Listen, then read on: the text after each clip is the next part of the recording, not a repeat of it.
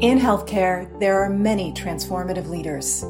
The most remarkable leaders don't just dare greatly to drive improvements, they also care greatly. They bring compassion and humanity to the work of leading transformation. This is their podcast. In today's episode, I talk with Regina Holliday, artist, activist, author, and founder of the Walking Gallery of Healthcare. Regina's entree into seeking to transform healthcare began in 2009 when her husband and the father of her two sons, Frederick Allen Holliday II, died from kidney cancer. In the course of 11 weeks of hospitalization in five different facilities, Regina and her family experienced breakdowns in communication and compassion and struggled to gain access to Frederick's medical records, a struggle which impeded efforts at care coordination and continuity. Following Fred's death, Regina painted murals near Washington, D.C., depicting the challenges patients have in getting access to records. She later founded the Walking Gallery of Healthcare, a movement in which she and other artists paint the stories of patients and leaders seeking to transform healthcare on the backs of business jackets. Members of the Walking Gallery commit to wearing their jackets into meetings and conferences where healthcare topics are discussed, making those stories a visible part of the discussion. As of this recording, the Walking Gallery has 50 artists and more than 500 jackets painted. Regina speaks and paints at healthcare events around the country, bringing a powerful patient perspective to spur healthcare transformation. Regina Holliday is a leader who cares greatly. Welcome, Regina. How are you? I am doing great, Liz. I am so glad to hear that. And I'm so excited to talk with you today because our paths have crossed so many times over uh, the course of the past five or 10 years. Um, and I, I really am a big fan of your work. And I want to make sure that um, people understand the perspective that you're coming from as a patient, an artist, an activist. So maybe we could start a little bit with how you got into this um, this area of advocating for patients to begin with. Sure. So um, I uh, 10 years ago, a little over 10 years ago now, um, was a retail sales clerk at a toy store in Washington, D.C., and I had done that for 16 years. It's one of the best toy stores in the country. Um, and then I also was a preschool art teacher, and I also did neighborhood murals. And so I was a mom and a wife, and I was a regular person. Um, and I didn't have a college degree. I, I dropped out and got married and did a path that many, many women have done in this world. Um, and then my husband got cancer. So uh, it just changed my life. So we unfortunately had a horrible experience, a roller coaster of care. We were in five facilities for 12 weeks. Um, and on the final week, my husband came home and he passed away in the home. Part of the roller coaster was not knowing what was happening and finding out what was happening, sort of, not getting access to information, not knowing when, when care was going to happen, when surgery was going to happen, not having a realistic picture of my husband's future, which caused a lot of stress for our entire family. Um, trying to transfer to get a second opinion, having surgery at that facility, trying to go to rehab when you're in stage cancer, not a good idea. you know, all these things you start realizing and finding out as you go along. Um, it is really nice if there's someone to help and guide you through that because it's very, very traumatic uh, for everyone.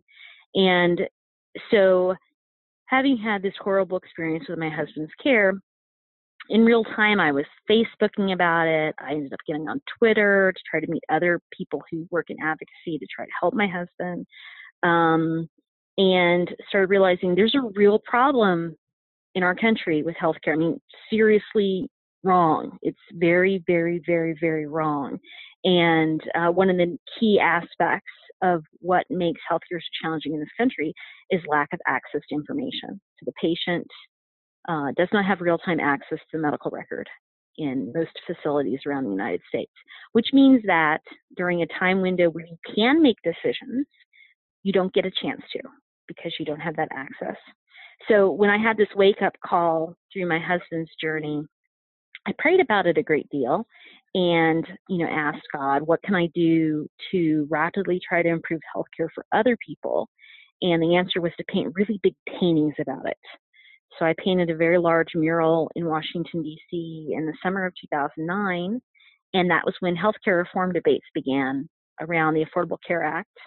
And um, my painting rapidly got picked up by local newspapers, including the Washington Post and local news stations, and then national news stations. And then I got to do a Senate press conference uh, about the Affordable Care Act. And it was just very important that we do everything we could in that time to try to push the needle forward in better care for everyone. Now, what happened was information access was not as important as at that time what was perceived as insurance access, that everybody should be able to get insurance. Um, so at least they could get into the care system. And then there was another piece of legislation being worked on at that same time called HITECH, which the idea with that was maybe we should have electronic medical records throughout the entire country. And so a bunch of us patients really pushed for patient data access within the HITECH legislation. And our core measure did go into the legislation, which was great. But the thing you do find out when you work with legislation is laws don't matter if you don't enforce them. So here we are, almost 10 years after my husband's death, and I'm still fighting the exact same fight um, that I've yeah. been fighting for the past 10 years. Yeah, it's it's it's frustrating. I know a lot of people have trouble getting access to information. And I think when you and I have talked about this in the past, it, it even runs deeper, and I don't want to minimize the access to the. EHR, but um, it even runs deeper than that because you've told me about um, uh, part of the delay in the diagnosis was the language that uh, the caregivers right. were using in in asking Fred about his symptoms, like blood in the urine and that kind of thing. Can you talk a yes. little bit about yes. what that was like and what it means to really be using plain language? Yeah, so so one of the reasons I'm a big advocate for access to information is at least if you have the paper copy of the information, you can Google stuff. yeah. What does this mean? If you were to Google, you know, what color is your urine? you know, there's a whole bunch of stuff that would pop up that I know this now, right? I didn't know this then, and he didn't know this then. And um, sadly, when you ask certain questions to people, if they don't know the intent of the question, their answer can be wrong right? So, so like if you ask my husband, what they asked was, "Is there blood in your urine?" Well, he thought that would mean like you're peeing blood. It's red, and that's not reality because there's color theory. I'm an artist. I understand color theory. It means red plus yellow makes orange. If your urine is orange, you're not clear. There's a concern. So, you know, um, so so, but that's the conversation that doesn't happen. It's like a checklist. Right. Check, check, check, check, check, and the answer is not right you know um, and so part of this is it's it's deeper than plain language it's the right questions and waiting for the answer so so it's yeah so uh yeah we need to we need to like i got very on the way to work this morning i was listening to um uh ben uh, health and human not health and human services hud secretary talking about the oreo situation pardon was, yes, and so I was, I, yep. yes. So I was like, you know, I know a lot of people are making fun of him today, um, but I'm like, he did like any patient. He heard Oreo from REO, and he should have had a respectful answer. But he was shut down. right. And I, when I was, uh, when I was hearing, I hear that from the patient perspective. I'm like, oh my goodness, you just use jargon to somebody that you know doesn't have a background with that jargon. You know he doesn't, because you know his background. So why would you do that to a person? And that's what happens to patients every single day is people use jargon or terminology that the folks don't understand. And a lot of them won't even ask the question, you know, like, uh, because you look stupid. Right. Here we go. This is a perfect example of looking stupid. Now it's all over the national press. He's stupid. So yeah. patients had that same feeling, like, oh, I'm going to look dumb. And so instead, they you know nod yes or not you know like they don't know but they're not going to ask you because you know society teaches people that if you you screw up then you're, you're a dumb person and right and it's already value. vulnerable to be in a healthcare situation um, where you're not certain what's going on and you're you're putting your well-being to some extent in the hands of another person so um, right um, asking anything that minimizes that vulnerability is is helpful for patients Yes, yes, very much so. So that's where we are sort of today. Yeah, still working on EHR access for patients. Um, although yeah, I think some of it is is getting better, and certainly the patient portals, from my perspective, from what I've seen as a patient, um, are are getting better, um, but it's it's. Well, I saw a great tweet just today. I saw a tweet oh, from yeah? Dave deBronkart that was about Open Notes broadening their study to being um, patient participation into Open Notes. That's excellent. And yes. Dave for those who don't know, is also known as ePatient Dave, the originator of the phrase "Give me my damn data." and and also an advocate for that. So yeah, open notes pushing things. I think providers are also starting to recognize that it's not as threatening. Um, that that when patients have access to information, it doesn't necessarily mean a whole pile of uninformed um, uh, notes that they need to sift through. But as you're talking about, the, the ability of patients to inform themselves fully. True, and also make choices. So yes. it's one of those that that information allows for choice making to occur and that's the the step that's oftentimes leaped over mm-hmm. within a healthcare setting is what does this patient actually want not only what's going on with their body but what's their what's their decision making what are they wanting what's their priorities um, right. that's the thing from what i read of the tweet this morning um, it sounded like what was really exciting was prior to a doctor's appointment you would get to add data to the EHR about your priorities for that appointment, which I'm like, yay! Absolutely. Um, I want to shift gears a little bit um, because you talked about the mural in in your you know your description of how you got into this work, um, and you have since done a lot with art and activism, and particularly the walking gallery. And I was hoping you would tell people a little bit about what that's about, why it's important, what it looks like. sure. like. So back in 2011, I started the Walking Gallery. Uh, it is it comes out of first the image of a patient. So I I paint about patients a lot. I've painted over 700 paintings about patients, um, and so there's uh, pictographs that represent things. There's imagery that represent things. We're taught this throughout our entire life. We're taught it through signage. We're taught it through stained glass windows. We're, we're taught constantly that's a symbol for a bathroom even before you can read the words. You know, so so we learn these things. And the symbol for a patient is a human being turned backward with a Johnny gown on, so you can see their bum. That's the symbol of a patient. That's very disempowering. That's taking everything away from a person, the story of their life, you know, everything, respect, dignity. Um, I, it's functionally appropriate for the sickest patient to be wearing a Johnny gown. Yes. But design, that's the problem with our model of healthcare. Everything's based on the sickest of us, right?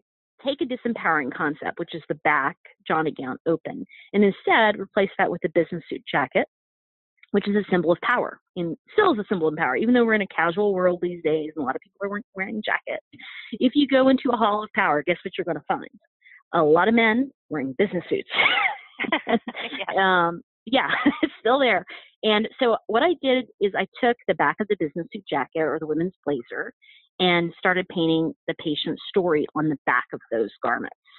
And it was really powerful. And so we had our first gathering in 2011, and there were 56 people in the original walking gallery. There were 13 artists that painted. So it was I and several other artists. The um, art growth, the artists doing this has not grown as fast as people wearing the jackets because we do not charge for the painting. So the painting, though it may take hours and hours and hours of time, is free. Um, the jacket belongs to the person. The painting is free. That's a little edgy in the world of art, you know, um, but it's really important so everyone can join this movement. In part, some reason, is because there's a lot of poor people, right, that can't afford paying for giant paintings on people's backs and things like that. But also, if you're working for state or federal government, um, if these have val, if like you're, if there's value to this, then they can't be part of it. And I wanted everybody to be part of the movement. So anyone can join, and it's their story, and it's often um, their patient story or their family member's patient story, but occasionally it's their role within healthcare in a policy context or as a doctor focused on um, you know, sleep deprivation within medical students. I mean, it's always a story within healthcare, be it positive or negative, that needs to be told. And at this point, we have over 500 jackets in the walking gallery, um, over 420 members. You know, we we just we keep growing, and we're in yeah. 16 countries around the world. And I'm, I'm one of the stories. members. And you're one of them. I am one of them, and I love um, I love a couple of things. First of all, I love walking into a space where there's otherwise no visible patient presence um, and mm-hmm. seeing the jackets and seeing patient stories in a way that that you cannot ignore and that and the other is when I wear my jacket into spaces and it even though I work in healthcare it's my patient story people come up to me and ask invariably partly sometimes because they've heard of it and they want to know more but sometimes they've never heard of it and so it just mm-hmm. creates this opportunity for dialogue around mm-hmm. a the importance of having patient voices and the fact that they're missing from so many of these discussions b the the um, you know reducing some of the stigma around telling the patient story um, mine is a mental health story and and that it took it took me a deep breath to say that's what I'm going to put on my jacket and to share it with every person who comes up and, and talks to me about it. So it really is breaking yep. down so many of those barriers, which I love. Well, I was just in Canada and we had several new members of the Walking Gallery join, and uh, one of them was, you know, he he wanted to join, he wanted to tell a story. He told a story before, um, but now wearing his jacket, he came up to me afterwards like, he's like, this is hard. he's like, everyone keeps asking me that. I have to say it again and again and again. I'm like, yeah, yeah, it's powerful, and it's, you know, like it's it's it's you can't walk away from your story. Like if it's painted on your back, you can't walk away. You're stuck. you know, like it's like yes, this is me. This is me. Yeah, and this would happen to me. a story that belongs in this space, in a space where decisions right. are being made, where information is being shared. Absolutely. Yep, it's powerful. Um, yeah. So, th- so that's a pretty nice segue into, you know, overall, a lot of what you're trying to do is is change the way that health systems are, are working, the way that they're thinking about engaging with patients, both in a clinical setting and in a in an advocacy and activism kind of kind of setting. What's rewarding about that work and what's frustrating? It's very hard to move things forward. Um, it's very hard to get uh, people. It, in, I work in many, many fields within healthcare, like patient safety and hospice and the life care. But I, I, the work I do pretty much crosses all the boundaries in healthcare. I often do say that, you know, one of the best things that could possibly happen is if everybody in the suite, C-suite at a hospital um, were to work in the gift shop. Um, mandatory, at least once a month. Why do you say that? Well, because people can get very distanced from the reality of the everyday life of the family caregivers and patient family that come into the facility. Um, I mean, it can be very easy to make it where there's a separation of us versus them. Mm-hmm. Um, and I see it happen a lot. And I like to ground people into the reality of everyday life. You know, this is the the you may think you have a pretty hospital and you may have made it what you think is got great wayfinding and um, beautiful. But when you start dealing with people who came to it for the first time today and their dad had a heart attack and they need to get peanuts in the gift shop, um, you get a realistic view of your hospital mm-hmm. uh, when you start talking to those people because they're frustrated and they couldn't find things and and it, you and you hear these conversations and, and there's lots of wayfinding that needs to happen and you become part of that and yeah. i think sometimes what happens when a person becomes in charge um, there's this distancing factor that occurs between the people in charge and the regular people um, and when that happens i think it can be very dangerous what can happen is you can get steeped in an institutional philosophy that makes your decisions dangerous and can hurt people. Patients are never the flavor of the week. Engagement is never flavor of the week. This is the core of the mission, right? And right. we don't go beyond the core of the mission. It's it's still core, and you I, need to. Hmm? Sorry, finish your thought. Sure. No, you can you can come in. I was gonna say if if I put on the hat then of of the executives. And I and I don't disagree with you that that there is a disconnect that happens. I think the disconnect sometimes happens because they are juggling um, the complexity of a lot of different priorities, um, which isn't which which is a reason, not an excuse. Um, right. But we've also talked in the past about some of the things that health systems sometimes do to try to infuse more patient understanding or patient perspective into some of the work that they do. And, and there have been some frustrations even on that front with patient family advisory councils and that sort of thing.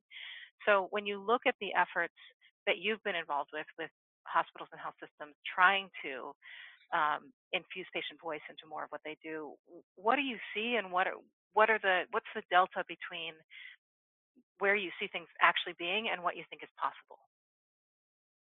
Okay, so still most places I go to all around the country and sometimes around the world, um, the patient and family caregiver are still considered almost like a guest visitor um, and not part of the team. So even the place that has a patient family advisory council, oftentimes they design that role to be very short in nature, like a two year right, that they're on the council, and then they're off. There has to be a new batch that come on. And then you lose institutional knowledge because you lost that core group that already understood all this. Instead of what some facilities have done, which is they've now embedded family caregivers and patients into every element of the facility.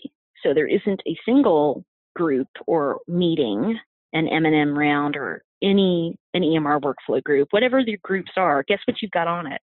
A patient and family person. Mm-hmm. on every single workflow. Um, the folks that have done that, I think they truly get it. They truly get that the patient and family caregiver can be a wonderful voice in every single element of the hospital um, command chain, every element. Um, if they're part of it, the questions that they ask, the things they bring to the table will increase the value of every single conversation we have. And if we're willing to have them be here in the space representing who they represent, nothing else, then we also have a willingness to be completely transparent and honest. Um, and it destroys the us versus them mentality that is inherent in so many institutional models. Absolutely. Um, there, you know, we've talked about challenges even for the organizations that get it around, you know, if you're going to treat a patient family member like a team member, you have to look at some of the balance of power issues, like who's getting paid in the room and who's not getting paid in the room, what the expenses are, what the times of day are, and how that um, that allows older versus younger versus family caregiving versus not uh, kind of people into into place. So there's a lot of considerations that go into that that, that you've bumped up against, correct? Oh, yes. I mean, this is a major challenge. Oftentimes, you're getting affluent, retired individuals who t- join these councils because they have the time and they have the means um, to be able to, you know, drop everything in the middle of the day and go to a health meeting. Um, they have the transportation to get there. You know, that these, and then of course you see your demographic of help. Um, there's ways around this. You know, there's there's many ways around this. Um, but oftentimes they're not utilized. I mean, if you want to get young parents involved, then you either have to work within a time schedule for them that they have childcare via school, right? Or you have to provide some kind of on-site childcare um, so that they can be part of this kind of process. If you want people who are economically struggling, you've got to provide transportation for them. You know that it, often you have to provide food too. You know, mm-hmm. like they've got to be able to eat. um, so, so I know there's a group of people like, well, if folks aren't paid for it, then there's no value at all. And I, I'm not so sure about that. So I, I run when I'm not doing all the other things I do. I run a nonprofit thrift store in Grantsville, Maryland, and we have at this point 45 volunteers. Um, and a lot of them would be considered on you know the edge of society that help out um, and they love it. They love to get to help out. They love to be a contributing member of society in a volunteer way. Um, oftentimes, people who are disabled, for instance, they can't work, but they can volunteer. They can they can sit and do a job. They don't have to physically do a demanding job, right? Um, they can be a smiling, wonderful presence and part of this dialogue.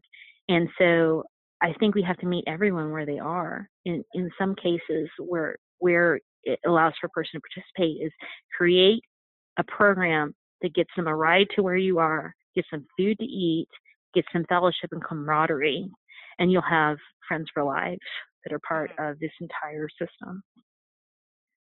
So that just triggered me uh, a memory of a conversation we we had a couple years back about uh, your son, not in a volunteer capacity, but in a care participation capacity uh, where it was about his discomfort with blood draws.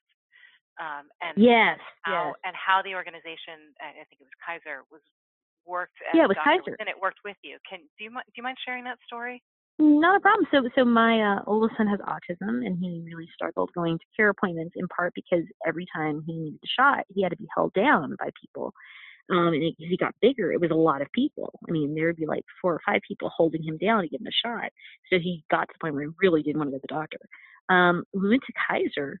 You know, the doctor's like, "Yeah, we do need to do a shot today, but what would we need to do to make this experience better for you?" And he had never been asked that in his entire life. I think that's so important that the, the doctor, you know, actually involves him in solving the problem as opposed to simply thinking about holding him down.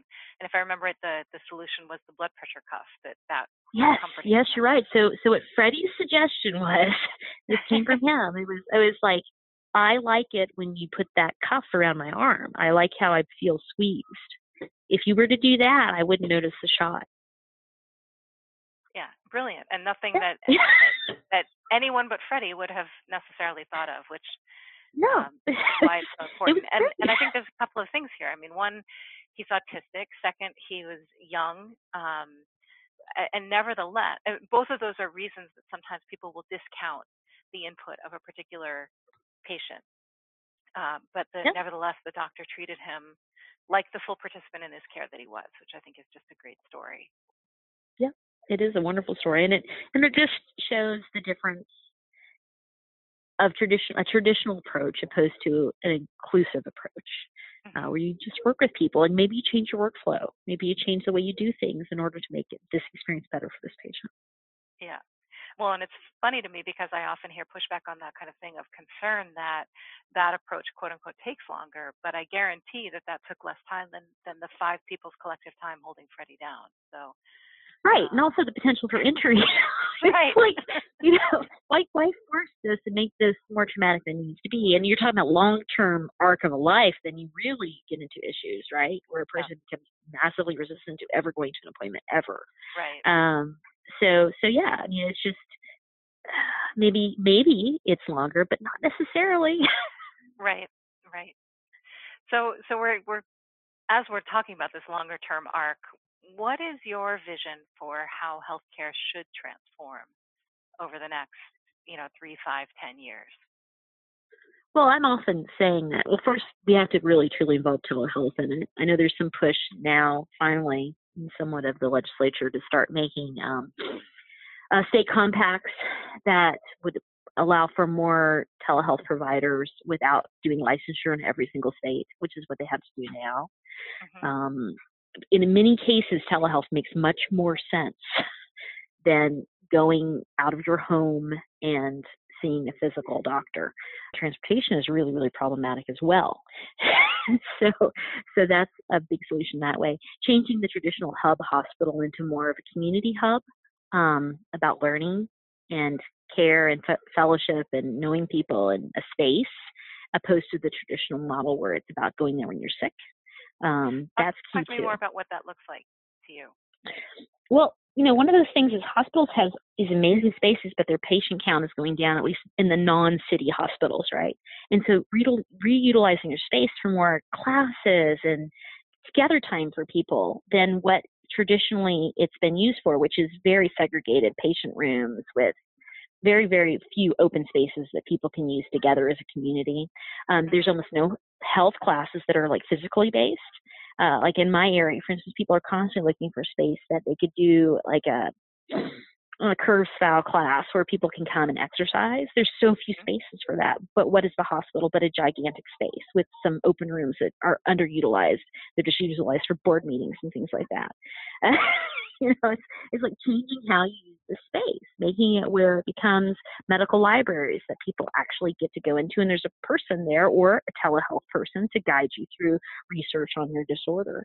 Um, those are all really, really great ways to use facilities. Actually, using the cafeteria for a food source, because oftentimes your cafeteria food is, is wonderful and relatively affordable, and making it where the public see this as a space. Uh, also, when I used to live in Lawrence, Kansas years ago, they used their local hospital as a sick care facility for kids that had to stay home from school so their parents didn't have to lose their jobs. you know, and that was great too because it basically created the space. They realized their peds peds ward was underutilized and they had empty beds, and they thought, hey, you know, if there's kids who are just sick from school, we could bring them in for the day, um, charge a low daycare rate, and all of a sudden these kids don't have to. Their parents don't have to. You know, lose a whole day of work. And you've got to figure out, you know, just like there's all these empty commercial buildings, what's going to happen to the traditional hospital setting 20 years from now? And what are you doing now to make your space the community hub that it needs to be to exist then? Yeah. Well, I like that also because it, it fits with the idea of value based care, which by necessity, if you're going to be influencing people who are chronically ill, whose illnesses are in turn strongly influenced by their behaviors, what most of which happen outside of the, the brief moments when they're having an encounter with the care system, that if you are creating a hub that is a greater influence on the community and, and community lifestyle issues and education and knowledge and, Mhm. and social connections, which we know also have a huge impact on health, Yep. then you are using the space not just in a way that is an appropriate use of space, but that fits with that. When I speak, a lot of people say, "Oh, you're talking about the social determinants of health." I'm like, yes, I'm using. I'm just not using that giant big phrase. um, I know a lot of people on disability. They live in chaotic lives. They're they're on the edge of society. They're um, already sick. There's already something wrong. So the technology they're they're using as best they can the technology that exists for them, right? Mhm. But we still have all these structures to take care of people based in the 20th century, using faxes and phones and the idea that a person actually has a physical address. Yeah. And those are not the reality of so many of the people I help. So, so I go into rooms and try to explain that to people all the time. to people who have their phones in their pockets and and Right. uh, have a phone that's and a house and a car. And, yeah, right. And they their can't reality. understand the other reality, you know. Yeah, Um, which yeah. circles back to your For- point of of working in the gift shop and or finding Yeah. other ways to truly immerse yourself in what the community and patient and family experience is. Right. And then you find out why, you know, when you're getting your uh, patient satisfaction scores back, you know, if you're only mailing them to people's houses, then you're only getting responses from people that are stable Right. Right. because you made a choice. You made a choice to self select individuals that would most likely respond well because they're stable. Um, you know, so yeah. So, so anyway, these Yeah. are things that frustrate me on a regular basis. But Well, I'm grateful that you are out there um, pushing in a thoughtful and meaningful way against some of these frustrations, and um, and that we are seeing tweets like like ePatient Days that suggest that um, shifts, albeit slower than we would like, are happening. All right. Well, Regina, great to talk with you as always. Thank you for sharing your wisdom and your art, um, and thank you for continuing to help all of the people you're helping through your thrift shop work, through your advocacy, through your humanity. well, thank you, Liz, for what you're doing as well. You can find links to Regina Holliday's medical advocacy blog, as well as details about the Walking Gallery of Healthcare and how to hire Regina as a speaker at www.vocera.com slash podcast slash Regina Holliday. This is Liz Boehm, Executive Strategist for Human-Centered Research at the Experience Innovation Network, part of Vocera. Thank you for caring greatly.